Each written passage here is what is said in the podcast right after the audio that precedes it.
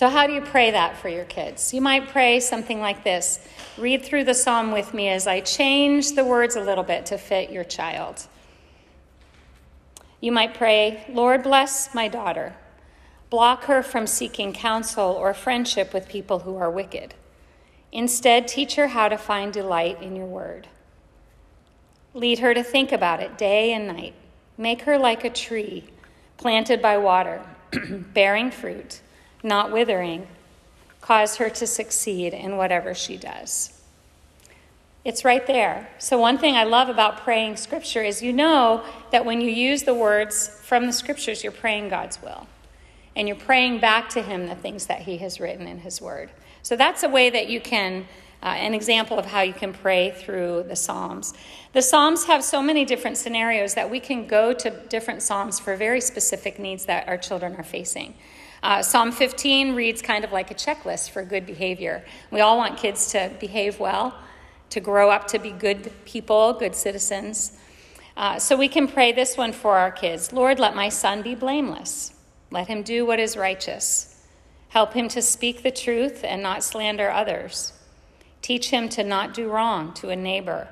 Help him keep his vows even when it hurts. And on like that.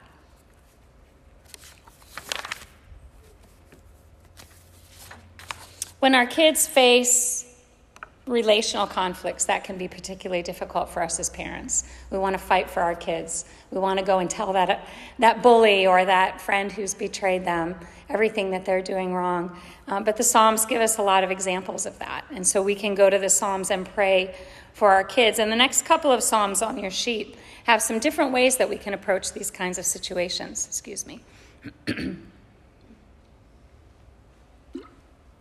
Psalm 7 is one that can be used during this time. And it starts out asking for protection. Lord, uh, let my son, excuse me, take refuge in you. Save and deliver him from those who per- pursue him, or they will tear him apart. That sounds like a mother's cry. But the next part of Psalm 7 is really startling, and I think it's really important. Listen to what it says as if you're praying for your child. Lord, my God, if my son has done anything, if there is guilt on his hands, if he has repaid a friend with evil or without cause has robbed his friend, then let that enemy pursue him. Let my son learn a lesson from this hard situation. Awake, my God, decree justice. Be my son's shield, God Most High. Let him be upright in heart and save him. You see how that brings balance to the situation? We have to acknowledge that sometimes our children are part of the problem. And this psalm does that. It acknowledges that there are two sides. And God, help my son if he's being persecuted. But if my son is the persecutor, teach him a lesson so that he can be upright before you. Really important. But then in Psalm 9, same type of situation, but this appeals to the justice of God. There are situations in our lives and in our kids' lives where just injustice is being done. And this psalm just acknowledges that God reigns, He has established justice, His throne is a just and righteous throne. And we can pray that for our children and with our children. And then it says, Those who know this about you trust you. It's hard to wait for justice, and our kids want to take it into their own hands. And this reminds all of us that God will just, just, just judge justly. That's a tongue twister for me. God will judge justly. We need to trust Him. And sometimes that means we will see Him work it out in real time right before our eyes. Sometimes it means just resting in that waiting and trusting that God will be just in His timing, and we might not see it. But it helps to increase your children's faith when they can recognize that He can be their stronghold in that time of trouble and they can trust Him, whether they see Him working out that justice or not. That's important. So, those are a couple of Psalms that can help us when our kids are in some conflict.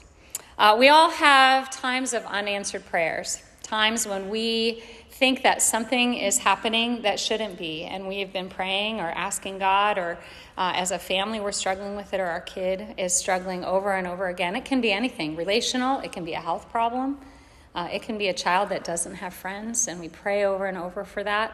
And I was having a conversation with a friend recently, and I said, You know, sometimes I wish we could just say, God, would you hurry up?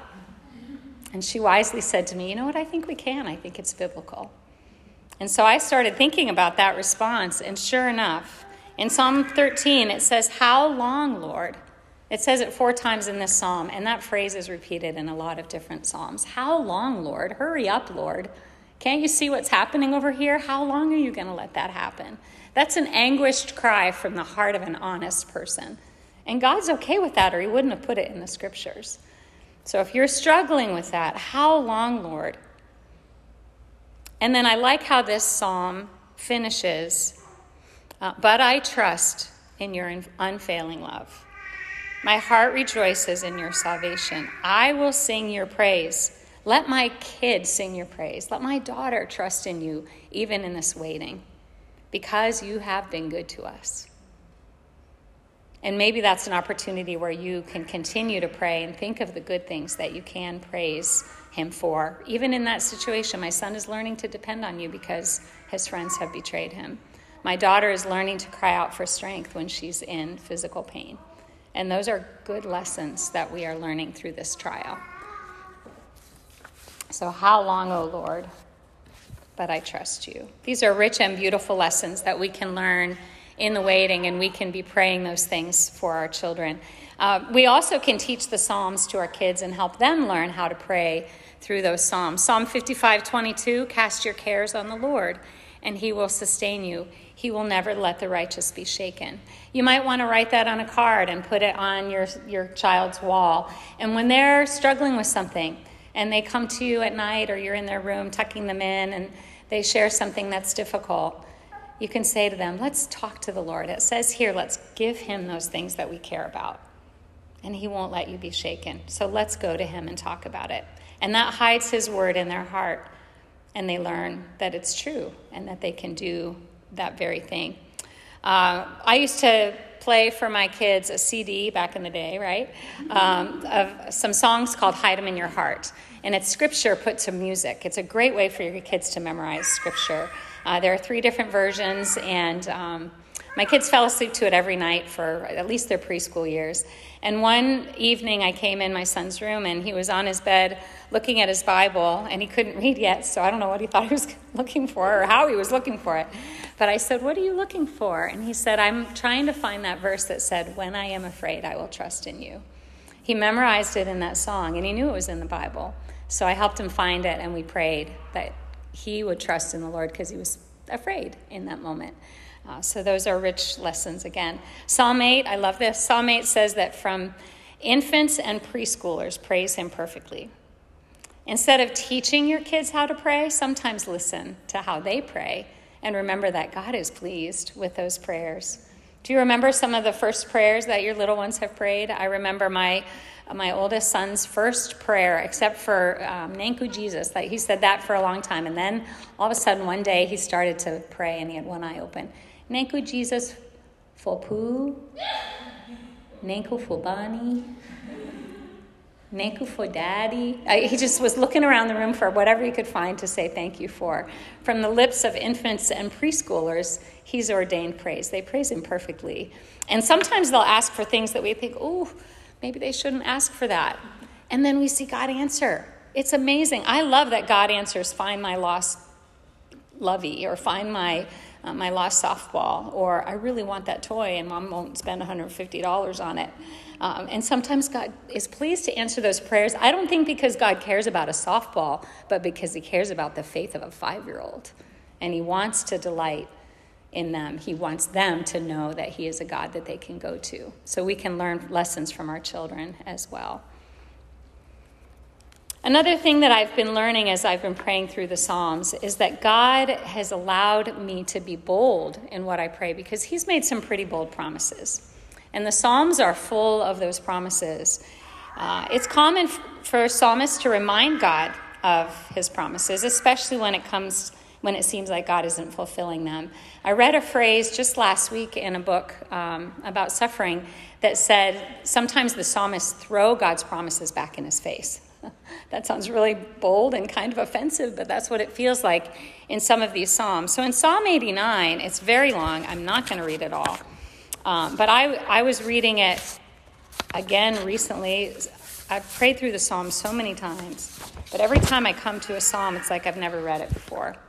And uh, so I was reading through this, and some of you know that I will is my favorite phrase in the scripture. There are so many promises of God where He says, I will, I will, I will. And it's underlined every time in my Bible.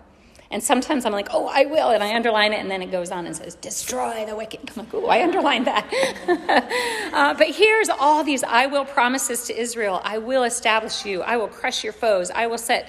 Um, the king's hand over the sea, uh, you will call out to me, I will appoint you. And there's all these I wills. I'm like, this is a great psalm. And then I turned the page in my Bible, and the psalmist says, But God, you're not. Look at the state of your people. You made all these promises and you're not. Do you ever feel like that? It says, I will never, you say, I will never leave you. Where were you in that moment?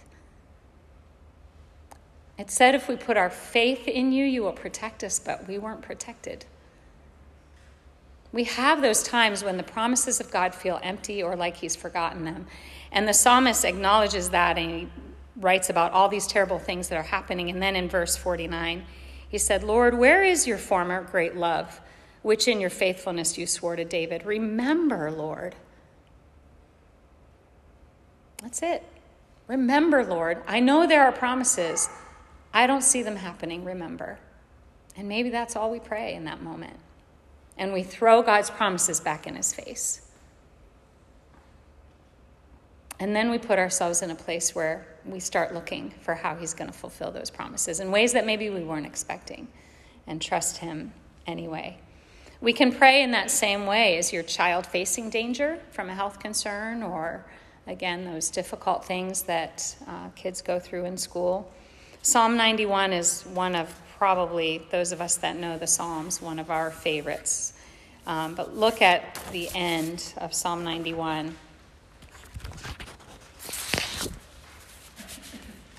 Here are some promises you can throw back at the Lord. If your child's in a difficult situation, Lord, it says that if she calls on you, you will answer her. You will be with her in trouble. You will deliver her and you will honor her. With long life, you will satisfy her and show her your salvation. Lord, that is a promise. And I'm praying that for my daughter today. Remind God of his promises. He hasn't forgotten. But when we remind him of our promises, it brings us to a place where we start to believe them again, and we remember that he's even made those promises. Another similar style that's common is the, in the Psalms is reminding what God what he has done in the past. And I love seeing that repeated theme throughout the scriptures. In Psalm 77, uh, Asaph is the author of this psalm, and I don't know who he is. Just not David, I know that. But uh, he cried out in distress. He felt like God had abandoned him and that God wasn't hearing him. And he says, Will the Lord reject forever? Has he promised, has his promise failed for all time? There he is again. Where's this promise, Lord? Has his promise failed for all time? Here's the turning point, and I love this. And then I thought, to this I will appeal. Instead of the promises, to this I will appeal. The years of the right hand of the Most High, I will remember the deeds of the Lord. What God is so great as our God? Asaph remembered that God had done amazing things for his people in the past. And that story of deliverance from Egypt and other stories of how God had been with them through amazing things is what Asaph was going to appeal to. He knew that those stories in the past showed God's character, and God hadn't changed. So I'm going to appeal to this, Lord. This is your character. You want to deliver us from evil, you want to protect us from harm. I'm going to talk about the past as I look to the future and put my requests before you. And when we pray that for our kids, we can appeal on the same basis. God, I read how you rescued Daniel from the lions. My son needs rescue. Would you do that again? Remember the past as you pray about the things that you're facing. Probably for me, my kids tell me a lot. My kids are 25 and 27, two boys. They tell me a lot that they know I'm praying for them and that they sense my prayers. And uh, sometimes I say, you know what I'm praying, don't you? I'm like, yeah, keep praying it, even though I'm praying against some of the things that they're doing. Um, but they know that. But for me, praying through the Psalms has increased my faith significantly, and it's brought me to a place of peace. I've recognized that I'm really not in control of my kids. When they were in my home, I knew who they were with. I knew not only the kids that they were playing with, but I knew the families of those children where they were spending the night or um, spending the dinner table or whatever. And, and then they went away to college. I didn't know anything about their friends, let alone their friends' families. Uh, and now they live away from us. And I don't know from day to day what they're doing. And I felt that sense of control, loss of control very quickly. Um, but looking back, I realized I didn't really have control even at this stage, right? We think we do because we do make decisions for our kids and we know where they are at all times. Uh, but praying the Psalms has um, helped me deal with that sense of loss and control. It was a deep grief for me at first and a, and a lot of fear to lose that control. Uh, but praying the Psalms has helped me to look to the past to find hope for the future for my kids. Uh, God's character was seen in those mighty deeds in the past, and it gives me confidence to pray and trust that He's fully capable to do miraculous things today. And because I know that He's fully capable, when he decides not to do those miraculous deeds, I know that he has something else in mind something more wise, something better. And I can put my trust in him, and there's peace in that. There's peace for my heart in that. I started this journey in prayer believing that it was a means to control still. Like, I'm going to pray really hard and I'm going to pray the scriptures because then God will fix these things that we're dealing with. Um, but Every sign of my prayers not working just sunk me further into despair, and I would lose hope. And God gently and sometimes not so gently reminded me that He is in the business of transforming my children to be more like Him. And the best thing that I can do for them is to pray. Um, but He's going to do what He wants to do in His timing and in His way. Um, but praying through the Psalms has really helped me to surrender that control. Uh, one night, I'd been praying through the Psalms for a couple of years, and I had a dream. Uh, just someone said Psalm 3. And I was like, okay, I woke up. That's weird. I don't know who that was, but I'm going to look up Psalm 3. I don't remember what that one says. Uh, so I'm going to read it for you, and if you don't mind, I'm going to change the pronouns to fit what I was praying at that time. Uh, Lord, how many are my son's foes? How many rise up against him? Many are saying of him, God will not deliver him from this. But you, Lord, are a shield around him. You're his glory, the one who lifts his head high. Let him call out to you, Lord, and answer from your holy mountain. And this next verse I took for myself because I was having some sleepless nights. I lie down and sleep. I wake again because the Lord sustains me. And that is my testimony. The Lord sustains me. I will not fear. I don't fear for my sons anymore. Most days. I have some days. I will not fear, though tens of thousands assail my kids on every side. Arise, Lord, deliver my son, God. Strike all of his enemies on the jaw and break the lies of the wicked. From the Lord comes deliverance. May your blessing be on my son. That is hope. And those are God's words. And I don't know how God's going to answer that, but that is my prayer for my son. And that is your prayer for your kids, for your husband, for yourself. And these are his words, so we know again that we're praying in God's will when we pray these things. God has started a good work in you if you have given your life to Christ. He is faithful to complete it. He started a good work in your husbands, in your children, those of us that have recognized that Jesus is our Savior and have put our trust in Him. He started a good work, and He's the one that's faithful to complete it. I can preach, I can yell, I can text all the good things, I can say, watch this video and get back to me. and I can't finish anything that I've started. God is faithful to complete what He started. Um, I'm going to close with this quick little story. Um, I had a couple of days where I just had a premonition. And I, for me anyway, premonition is like a nice way of saying I was sinning in worry and anxiety, obsessing about something that I thought was going to happen. I was fearing a phone call with bad news. I just had a sense that this was going to happen. And one uh, morning I got up and I had to teach at 8, and I just didn't have time to get in my chair, and so I was getting ready. And you know the days when the tears are right here. And if anyone just says the wrong thing or you think too hard about serious stuff, it's just going to all come out. That's how I was. And I, I just said, I got to get in my chair. I'm just going to read my psalm and then I get got to move on. So Psalm 112 was my psalm that day. Just so happened to be that's the psalm for that day. Praise the Lord. Blessed are those who fear the Lord. I have to get to work. I don't have time for this. Who find great delight in his commands. I should hurry up. Their children will be mighty. Their children will be mighty in the land. Okay, Lord, I needed this. The generation of the upright will be blessed. And then look at verse 6. Surely the righteous will never be shaken. She will have no fear of bad news. Wow. I was really fearful of bad news. And God spoke to my heart and He said, You know, the bad news might come. I'm not telling you you're not going to have bad news. But you don't have to have fear of bad news. Your heart can be steadfast. You can trust in the Lord. Your heart is secure. You don't need to fear. In the end, you will look in triumph on the enemy. Oh, I needed to be in that place that morning. He spoke to my heart right in that right moment, right in that time. And I wasn't close to tears for the rest of the day. Um, he knows best. He knows what we need, and his, his word is full of the truth. I have seen over and over again um, how God has spoken to me in very specific ways. And sometimes I'll read something and I think, oh, that's kind of cool, but I don't know if that's really for me. And then an hour later, someone texts me that verse, and then, you know, that night I see someone post that verse on Facebook. I'm like, okay, Lord, this one was for me. Uh, he repeats himself. And if we're in his word, we start to see how he speaks to us very, very specifically. Uh, we can trust him because we are secure, and his word is full of truth for us. I'm going to pray for you, and I want to pray um, Psalm 62 for you. And I didn't put on the paper because I couldn't figure out which psalm I wanted to pray until this morning.